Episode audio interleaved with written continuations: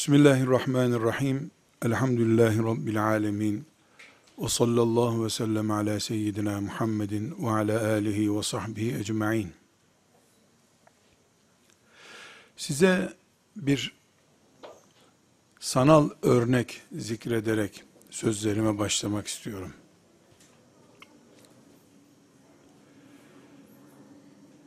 Bir çengelli iğneyi odada nereye koyduğunu hatırlamayan bir hanımefendinin odada, oturma odasında veya mutfağında, yatak odasında o çengelli iğneyi aradığını düşünün. Çengelli iğne küçücük bir insanın küçük parmağından daha küçük bir şey. O çengelli iğneyi ararken 10 dakika aradığını kabul edelim. 10 dakika sonra buldu veya bulamadı. Çengelli iğneden 100 kat büyük onlarca şey görür o odada. Hiçbiri onun gözüne takılmaz. Tokasını görse, çengelli iğneden büyük olduğu halde, onu oradan almaz ve görmez. Tarağını görse, onunla ilgilenmez. Aradığı çengelli iğnedir. Onun dışında eline toplu iğne batsa, ayağına makas batsa onu da görmez. Aradığı şey değildir diye. Bunu büyük ihtimalle pek çoğumuz bu tarz bir olay olarak yaşamışızdır. Ben bu masada kalemimi nereye koydum diye arıyorsam, kalemden on kat büyük şeyleri de elime çarpsa da görmem. Aradığım değildir çünkü. Değerli kardeşlerim, bir Müslüman olarak, Müslümanlıktan ve hayattan ne anladığımız, aradığımız şeydir ne bulduğumuz da aradığımızla ilgilidir. İslam ve Müslümanlık deyince, sabah namazı kılıp, iki gün sonra cennete girmeyi tasarlayanlar, İslam diye bunu anlayanlar, Allah'ın kulu imtihan etmesi deyince, genç yaştayken küçük çocuğu astım hastası olup sonra da ölen kadının imtihan olduğunu zannedenler. Düşman deyince büyük ordular kurmuş filanca devletin düşmanlığını anlayanlar. Ama Allah'ın başını iblisin çektiği ta Adem aleyhisselamdan beri birikim yapan büyük bir güçle imtihan etmesi olarak anlamayanlar, peygamber deyince aleyhissalatü vesselam, Medine'de ashabından bazılarıyla oturup, inen ayetleri okuyan, yaşlı, sempatik bir Ayşe'si ve Hatice'si olan, çok güzel bir beyefendi, Müslüman zannedenler,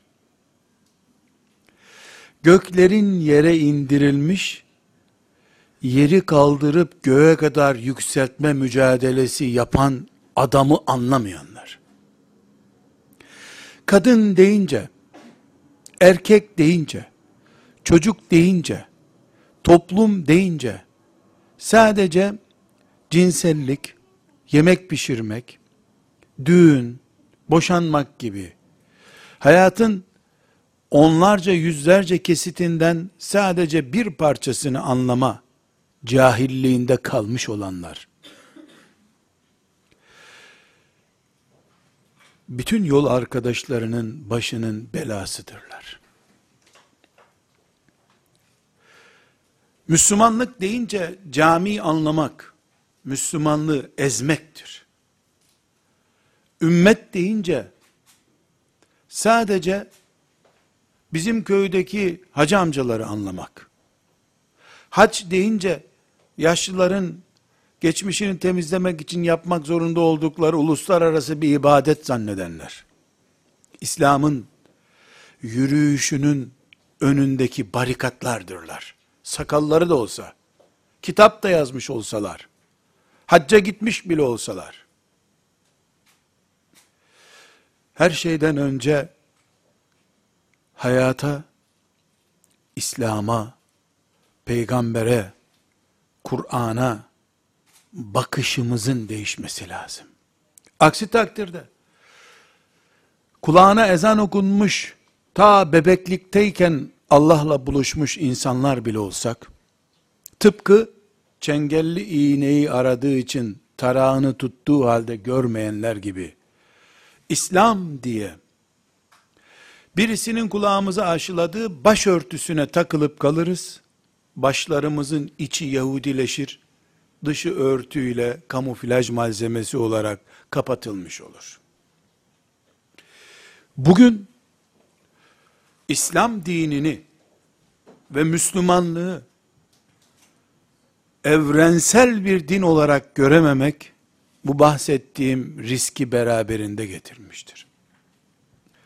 Kur'an-ı Kerim'i çocuklara öğrettiğimiz dini içerikli bir eğitim kitabı zannetmek, büyüklerin payının çocuklardan daha yüksek olması gerektiğini anlayamamak budur.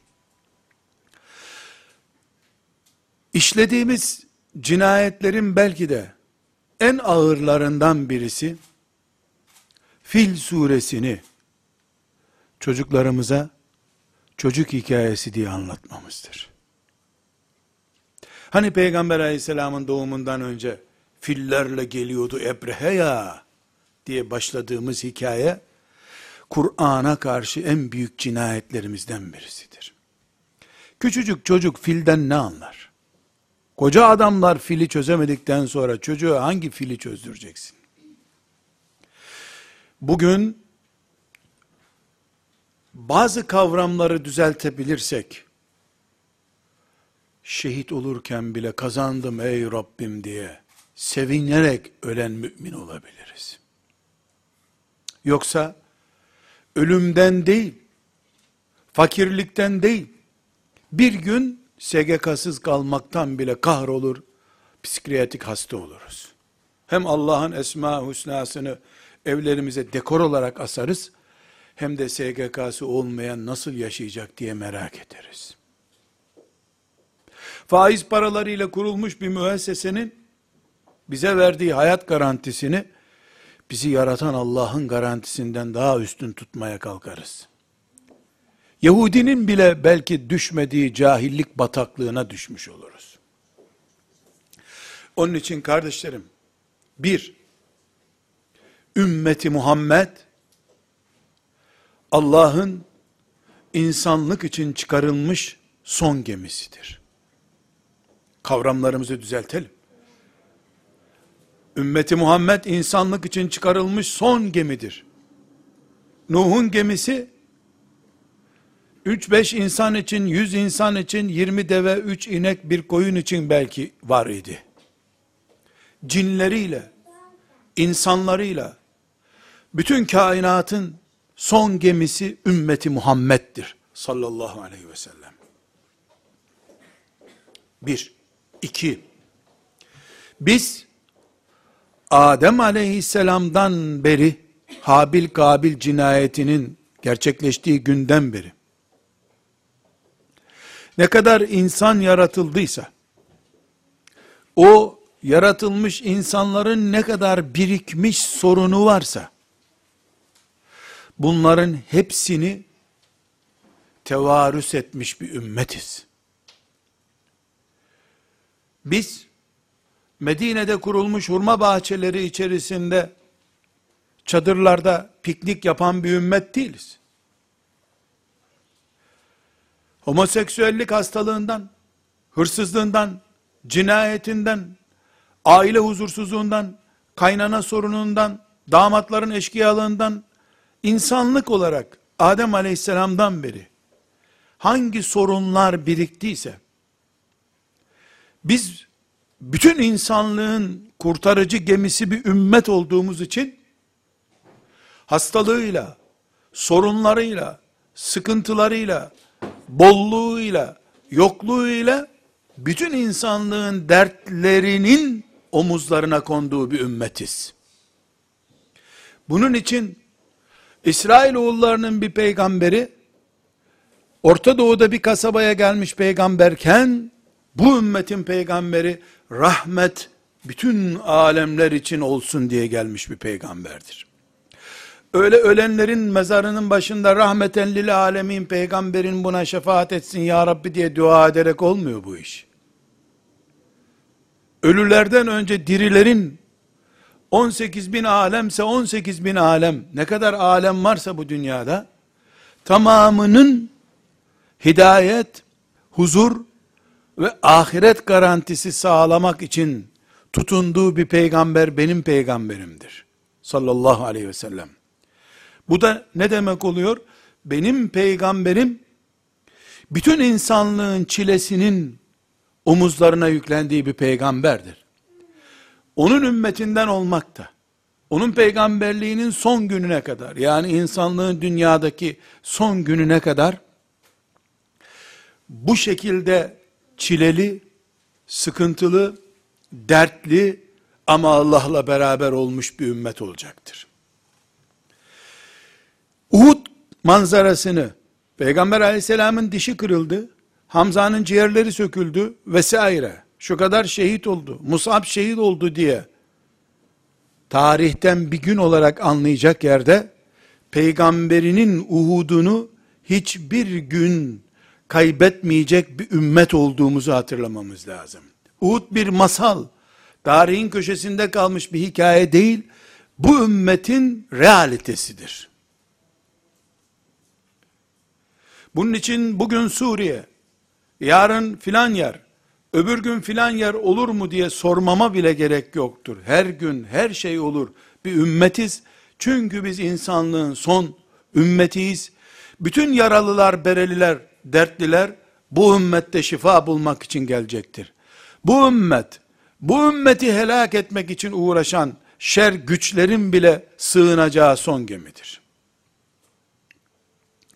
Ve bir düzeltilmesi gereken hakikat daha, Kur'an'ımız hem gece gözyaşlarıyla okunacak bir kitaptır, hem çocuklarımızın okuyup ezberleyeceği bir kitaptır, hastalarımızın şifa bulacağı bir kitaptır, ekonomimizin, siyasetimizin, coğrafyamızın, toprağımızın, ailemizin de temel kaynak kitabıdır.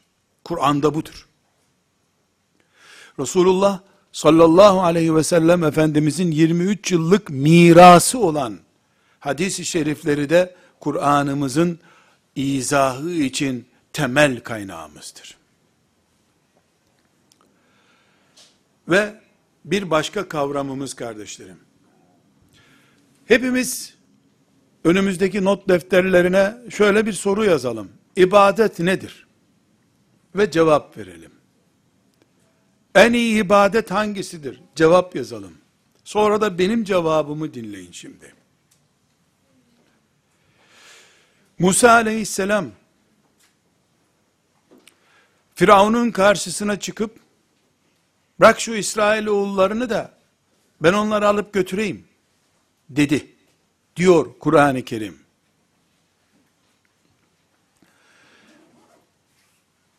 Kur'an'ımız Musa aleyhisselamın Firavun'la bu karşılaşmasını bırak İsrailoğullarını götüreyim sözünü dinlediğinde Firavun'un tavrını anlatıyor.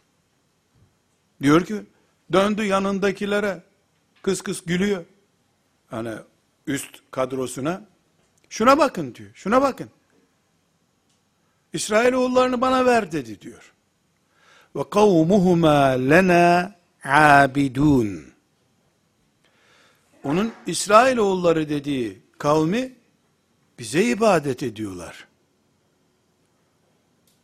Nasıl götürecek ki onları? Dedi diyor. Kur'an-ı Kerim. Siz bir cevap yazmıştınız ya ibadet ne demektir? Namaz, oruç, haç yazmışsınızdır. Secde etmek yazmışsınızdır. Mevlüde gitmek yazmışsınızdır. Ölüyü Yasin'le göndermek diye. Ne yazdıysanız artık. Ama Kur'an Firavun'u otorite olarak kabul edip o otoritenin ülkesinde yürütme, yasama, yargılama sistemini benimsemiş olarak kabul etmeyi ibadet kelimesiyle anlatıyor Kur'an-ı Kerim. Dedi ki Firavun, kavmi bana ibadet ediyor. Nereye gidiyor bunlar? Demek ki ibadet camide namaz kılmak değil. O ibadetin binbir çeşidinden bir tanesi. Hac etmek ibadetin binbir çeşidinden bir tanesi. Teheccüde kalkmak binbir çeşitten bir tanesi. İbadet, hayatı Allah'a bağlamak demektir. Ziraatte, ticarette, siyasette, ahlakta, ailede, sosyal işlerde, her yerde, bilimde, filmde, her şeyde, hayatı Allah'a bağlamak demektir. Namaz kulun Allah'a bağlandığı yerlerden biri olduğu için ibadettir diyoruz. Hristiyanlar Firavun'un bile bildiği bu gerçeği göre göre inkar edip kiliseyi ayrı, hayatı ayrı yaşadıkları için veleddallin oldular. Sapık herifler oldular. Zamanında bu ülkede camilere sandalyeye koyalım kiliselerde olduğu gibi diye düşünenler de böyle bir hayat tasarladıkları için cami başka şu başka deyiverdiler. Okul başka cami başka dediler. Halbuki hayat ya Allah'a bağlı olur ya şeytana bağlı olur. Bağsız hayat olmayan hayattır. Allah'a bağlı hayat mutfağımızdan, mescidimizden, yatak odamızdan, oturma odamızdan, atölyemizden, ofisimizden, her yerden ana santral olan Allah'a bağlı olduğumuz hayat olduğu zaman mümin hayattır bu. Bugün biz başörtü mücadelesi yaptık bayanlar olarak bir 20 sene. Sonra geldiğimiz noktada baktık ki başın içi ve dışı aynı sorunmuş aslında. Şimdi içi açılmış, dışı bezle kapatılmış başlar İslam'ın başına bela oldu bu sefer ahlaksız Müslümanlık ortaya çıktı. Yalancı Müslümanlık ortaya çıktı. Haram yemekte sakınca görmeyen İslam anlayışı ortaya çıktı. Neden? Çünkü bezi beyinden değerli gördük. Bez olsun, beyin olmasa da olur diye vereceğimiz politikalar izledik. Halbuki hayatın bütünü Allah'a adanır, birazı Allah'a, Birazı şeytana oldu mu buna münafıklık denir bilmeliydik önceden. Şimdi tekrar müsaadenizle çengelli iğnesini arayan hanımefendiye döneceğim. Hani baştan bir çengelli iğne arıyordu ya. Biz yazın çocuklarımızı camilere Kur'an öğrensin diye gönderdiğimiz halde. O yüzden de köye gitme tatilimizi 20 gün geciktirdiğimiz halde. Hala niye çocuklarımızı Müslüman olarak yapmadık? Çünkü biz Çengelli iğneyi arıyoruz. Tarağı görmüyoruz. Tokamızı görmüyoruz. Cüzdanımızı o arada görmüyoruz. Aradığımız şey o değil. Dönüp bütün Müslümanlar olarak hayata hükmeden Kur'an'ı, İslam'ı hayatın tamamı olarak algılayan, siyaset Müslüman olmadıkça, ekonomi Müslüman olmadıkça, gıda Müslüman olmadıkça, camilerin yeterli olmayacağını anlayan, anlayışa dönmek zorundayız. Aradığımız ne ki bulduğumuzu yorumluyoruz. Elimize tuttuğumuz şey yabancı geliyor bize. Ashab-ı kirama ait bir hatıra zannediyoruz. Bunun içinde filan yeri küfür ezmeye çalıştığı zaman olmaması gerekiyordu nasıl oldu diyoruz. Baştan ne dedik? Uhud bizim peygamberimizin bize emanet ettiği bir şeydir. Namazı emanet ettiği gibi. Orucu emanet ettiği gibi. Biz çile ümmetiyiz. Bütün insanlık bağrımızda yangınını söndürecektir. Hiçbir sıkıntı yok bunda. Ama Allah için vermek söz konusu olduğunda tarihi geçecek diye kolilerin üzerindeki tarihi geçmek üzere olan nesneleri fakir fukara muhtaçlara vermeyi vermek olarak anladık.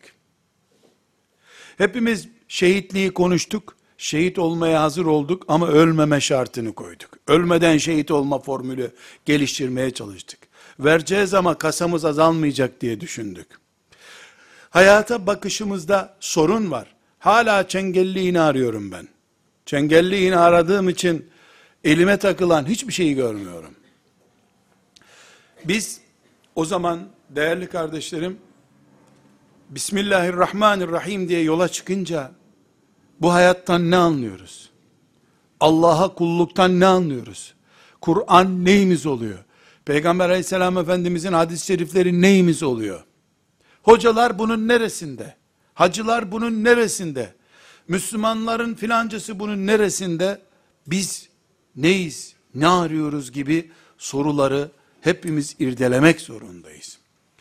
Bir kere biz kitle değiliz, ümmetiz. Ümmet demek siyah derili, beyaz derili, zengin, fakir, küçük, büyük, kadın, erkek, ihtiyar, genç, her kitlenin bulunduğu demek. İçinde kalbi marazlı olan, münafıklığı bulunanlar bulunur demek. Zındıklar bulunur demek. İçinde yeni iman edecekler bulunur, iman etmemişler bulunur. Ebu Bekir mantıklı müminler bulunur Allah'ın izniyle. Ümmet bu demek. Bu ümmetin en bakir, en hoş, en yüksek derecede olanını Resulullah sallallahu aleyhi ve sellem Efendimiz Medine'de kurdu. İçinde münafıklar da vardı. Müşrikler de vardı. Yahudiler de o toplumda yaşadılar. Şimdi biz ümmet deyince cuma namazını beraber kıldığımız insanlardan oluşmuş bir kitleyi zannedemeyiz. Aradığımız hala çengelli iğne midir? Yoksa hayatın bütününü mü yakalamak istiyoruz sorusunda devam ediyoruz. Bunun için kardeşlerim bu giriş bölümünden sonra sözlerimize geçebiliriz. Madem biz çengelli iğne aramıyoruz. Hayata tutunacağımız her şeyi arıyoruz. Ve ümmet olduğumuzu kabul ettik. Hacı amcalar grubu değiliz. Hacı teyzeler grubu değiliz. Ümmeti Muhammediz. Resulullah sallallahu aleyhi ve sellem bize büyük bir örnek bırakıp gitmiştir. Bu örnek de hayatın bütününü oluşturmaktadır. Biz sadece hurma yiyerek Medine hatırası tazelemeyiz. Hac deyince zemzemi hatırlamayız. Hac deyince biz ümmeti Muhammed olma karakterimizin toprağa yansımış şeklini anlarız. Hurma deyince değil, cihat deyince Medine'yi hatırlarız. Madem böyle bir idrakimiz var, o zaman kardeşlerim, bizim sabah namazını camide kılma ruhumuz erkekler için. Ne demekse, mümin olarak yaşadığımız çağın gereği olarak organize olmamız, teşkilatlı olmamız da o demektir. Nasıl bir mümin namazını, sabah namazını yatak odasında kıldıkça, hadi cuma namazını örnek vereyim, cuma namazını evinde kıldıkça, Allah'ın razı olacağı bir düzeyde olamıyor. İlla camiye gitmen gerekiyor. Halbuki namaz bireysel olarak da aslında kılınabilir. Ama illa muhakkak gideceksin, camide kılacaksın. En azından haftada bir defa müminler seni camilerinde görecekler. Haccı yüz kat masraf ederek İstanbul'da yapayım diyebiliyor mu bir kimse? Hiç masrafsız da olsa gidip Mekke'de yapacaksın deniyor. Neden? Çünkü mümin organize insandır. Haccı organize ile yapar. Cuma'da organize olur. Bayramda organize olur. Cenazesinde organize iş yapar. Mümin organize insandır. Organize olmadığı yerde mümin Allah'ın rızasını bulamaz. Cuma namazı için bir organize gerekiyor. Hac için bir organize gerekiyor. Filan ibadet için bir organize gerekiyor. Bunları yapmak zorundadır mümin. Aynı şekilde yaşadığı çağda mesela gıdayı helal olarak mutfağına sokması için dernek kurması gerekiyorsa, vakıf kurması gerekiyorsa, örgüt kurması gerekiyorsa, külliye kurması gerekiyorsa, laboratuvar kurması gerekiyorsa, belki, belki mahalle camisini yapmayı iki sene erteleyip, laboratuvar kurmayı tercih etme sürecinde olmalıdır mümin. Çünkü biz cengelliğini aramıyoruz, metal arıyoruz. Mıknatısımıza takılacak her metal parçasını bulmak zorundayız biz. Müslümanlıktan sadece, sadece namaz kılmayı anladığımız sürece, sadakadan da sadece Ramazanın sonunda verdiğimiz fıtır sadakasını anladığımız sürece, Allah'a ve Resulullah'a açılan yolları hala bulamadık demektir. Müslümanlar gıdada organize olmak zorundadırlar derken, bu bir fantazi değildir. En az cuma namazı kadar, en az hac kadar farizedir. Belki Müslümanlar 5 sene, alimlerini toplayıp da 5 sene hacca gitmeyelim.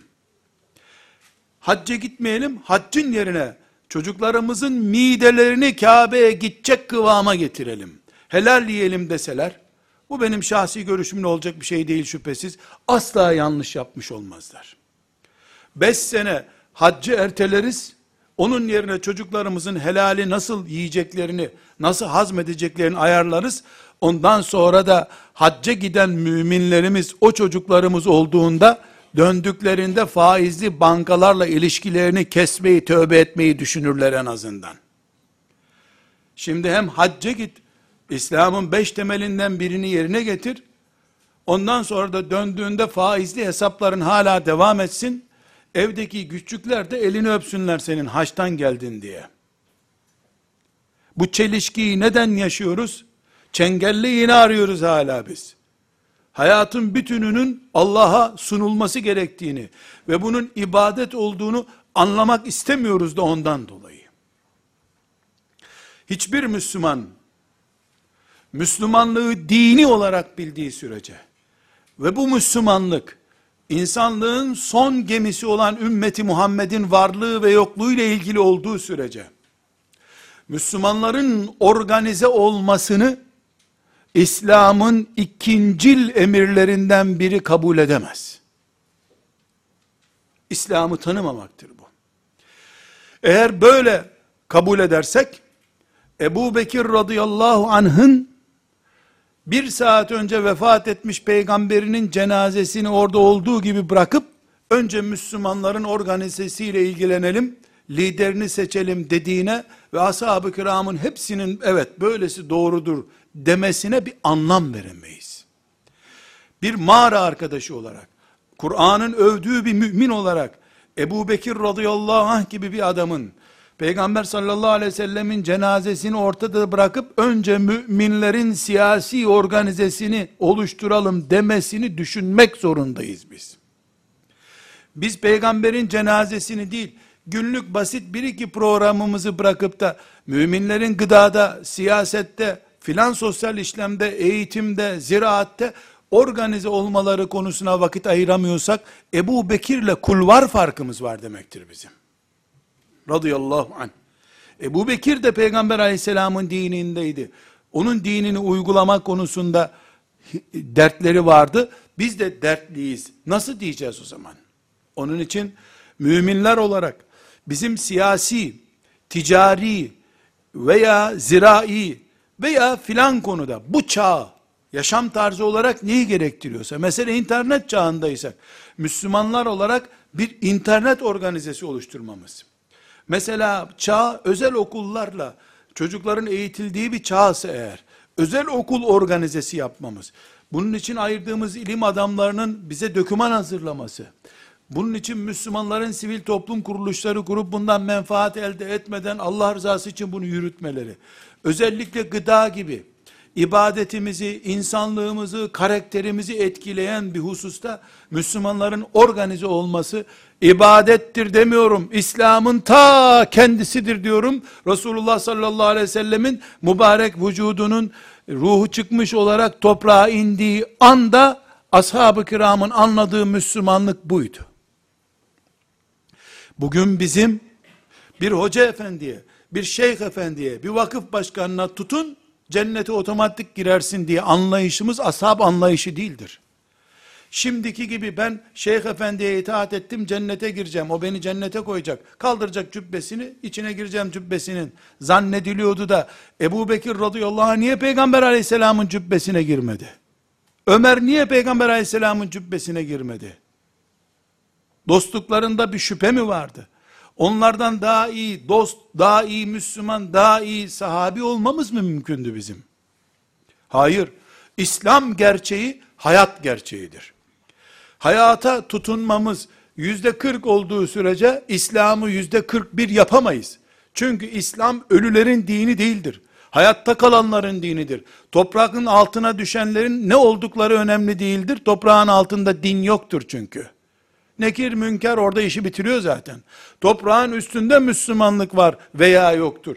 Eğer biz Müslümanlığımızı organize etmeyi beceremezsek, sadece camilerde cuma namazı kılmayı İslamlaşmak için yeterli kabul edersek, çocuğumuza da Fil suresini bir masal olarak anlattığımızı eğitim zannedersek, geleceğimiz sonucu hepimiz görüyoruz zaten. Ne olacağını söylemeye gerek yok. Şu çengelli iğneyi aramaktan vazgeçmek zorundayız. Biz çengelli iğne aramıyoruz. Elimizdeki mıknatısın tutacağı bütün metal parçalarını istiyoruz. Hem de öyle bir mıknatıs ki plastiği de tutsun, süngeri de tutsun. Hayata dair ne varsa onu tutsun. Aradığımızın ne olduğunu yeniden tefekkür ediyoruz. İbadetten ne anladığımıza yeniden bakıyoruz. Kulluk, hayatı Allah'ın adına yaşamak ve hayatı Allah ile yaşanır hale getirmek Müslümanlığın özetidir kardeşlerim. Eğer biz 40 kişilik bir grubumuzu kainat dini olan İslam'ın özeti olarak anlıyorsak vay İslam'ın haline be. Vay İslam'ın haline ya. Fırında pişmiş bir ekmeği buğdayın bütünü olarak görmek kadar saflıktır bu. 250 gram buğdaydan olmuş bir ekmek, milyonlarca dönüm tarlanın buğdayı değildir. Buğdayından bir parçadır sadece. Kainat için gelmiş. İyileriyle kötüleriyle Ebu Cehilleriyle Ebu Lehebleriyle en kötü insanların bile hidayeti olsun diye gelmiş bir dini ailece yaşayıp cennete ailece Müslüman olarak gitmekten ibaret zannetmek bu dine zulmetmek değil midir? Bunun için filanca yerde çok iyi namaz kılan bir zat bireyseldir. Bireysellik Yahudilerin dininde vardır. Bizim dinimiz toplum dinidir, insanlık dinidir. Benim peygamberim sallallahu aleyhi ve sellem, Tirmizi'nin rivayet ettiği bir hadiste ne diyor? Dağ başında çekilip de ibadet eden bir Müslüman olmaktansa, bütün sıkıntıları belalarıyla topluma inip toplumun içinde yaşayan Müslüman olmak hoş bir Müslümanlıktır buyuruyor. Kimseye karışma etme, papaz kafasıdır. Karış insanların içine, verebildiğini ver, onların şerrinden koru da, ümmeti Muhammed'in, ashab-ı kiramın anladığı Müslümanlıktır. Organize olmadıkça, bu dünyada hayat yok. Kimseye yok hem de. Küfür olduğu gibi organizedir. Organize olduğu için de güçlüdür. Her alanda organizedir her alanda organize olmadıkça İslam'ı küfrün karşısına güç olarak çıkaramayız. Zafiyeti kendinden kaynaklanan gücü olduğu gibi kaybolmuş bir Müslümanlık olarak çıkarırız. Şamar oğlanı bir Müslüman nesil çıkar o zaman ortaya. Gücü organizesinden, ihlasından ve gayretinden ortaya çıkmış nesil olan ashab-ı kiram Allah onlardan razı olsun kainata meydan okudular.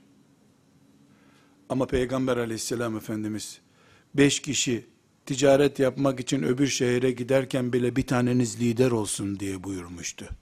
Organize olmak bu demek değil mi? Ailece gezmeye gidiyoruz, üç aile birleştik, biriniz lider olsun buyuruyor. Biriniz lider olsun buyuruyor. Elbette siz ve ben halifesi olmayan bir toplumda doğduk. Bunun ne demek olduğunu anlayacak halimiz de yok. Nasıl olsa halifeye göre yok. Bizim mahallede imam var. Namaz kıldırıyor. Cenazeler garanti. Cumalarda tamam. Halifemizden filan işimize kadar ümmet adına organize yapan, adamlarımız, liderlerimiz olması gerekiyor. Sivil, hayatın sivil alanında hayatı daha kaliteli yaşamak için gereken organizeler yapmak zorundayız. Bu organizeyi gıdada yapan oranın mücahididir Allah'ın izniyle. Bu ticarette yapan oranın mücahididir Allah'ın izniyle. Siyasette yapan oranın mücahididir Allah'ın izniyle. Nerede organize olmamız gerekiyorsa orada bunu yapmak zorundayız. Çünkü hayat bireysel olarak yaşanamıyor. İslam hayatın bütünü için gelmiş. E, bireysel olmadığına göre bu işler olamadığına göre organizeye mecbur ettiğine göre Müslüman cuma namazında hutbe dinlemek, cuma namazı kılmak için organize olduğu gibi filan çalışma alanında da hayatın organize olmak zorundadır.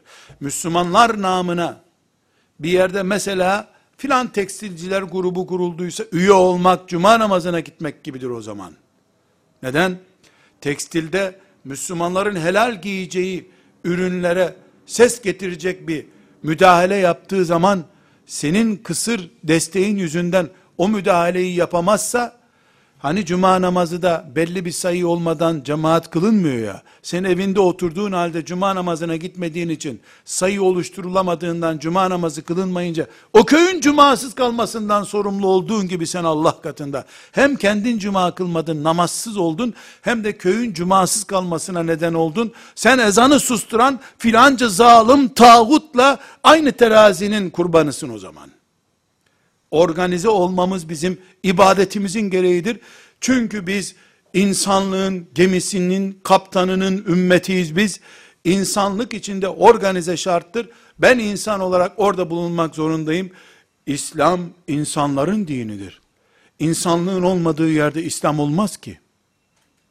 Ne kadar insanlık kapasitemiz varsa Müslümanlık kapasitemiz de Allah'ın izniyle o kadar olacaktır. Bunun için kardeşlerim herhangi birimiz temel farzlarımızı yerine getirdikten sonra eş olanlar eş olduğunu, evlat olanlar evlat olduğunu, farz diğer farz ibadetler namaz vesairedeki görevlerimizi ifa ettikten sonra artan vaktimizden ümmetimiz ve insanlık namına faaliyetlere vakit harcayabildiğimiz zaman bir dakika olsun, bir lira olsun, bir imza olsun, vakit ayırdığımız, fedakarlık yaptığımız zaman ümmet kalitesine yükseldik demektir. Yükselmek için mücadele ediyoruz demektir.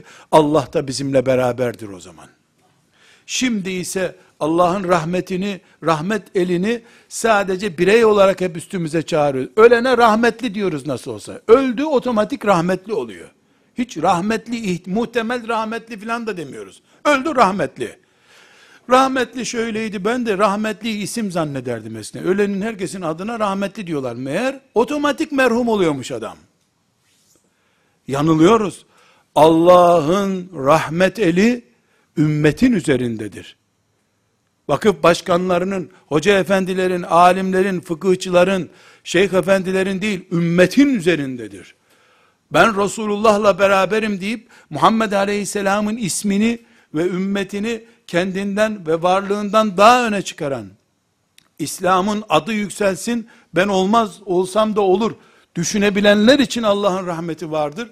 Bunu da ispat etmemiz için organize olmamız gerekiyor ve bu organizeyi de şahıslarımız için, kliklerimiz için, gruplarımız için suistimal etmeden, sömürmeden yapmak zorundayız. Aksi takdirde dinleri üzerinden sömürü sistemi kuran Yahudi hahamlarının uğradığı lanete uğrarız. Allah muhafaza buyursun. Dilerim Rabbim bu organize ümmetin hazırlığını yapan nesiller olmayı hepimize nasip eder, kolay eder. Allah rızasından ayrılmayacağımız ameller yapmayı hepimize müyesser kılsın. Velhamdülillahi Rabbil Alemin.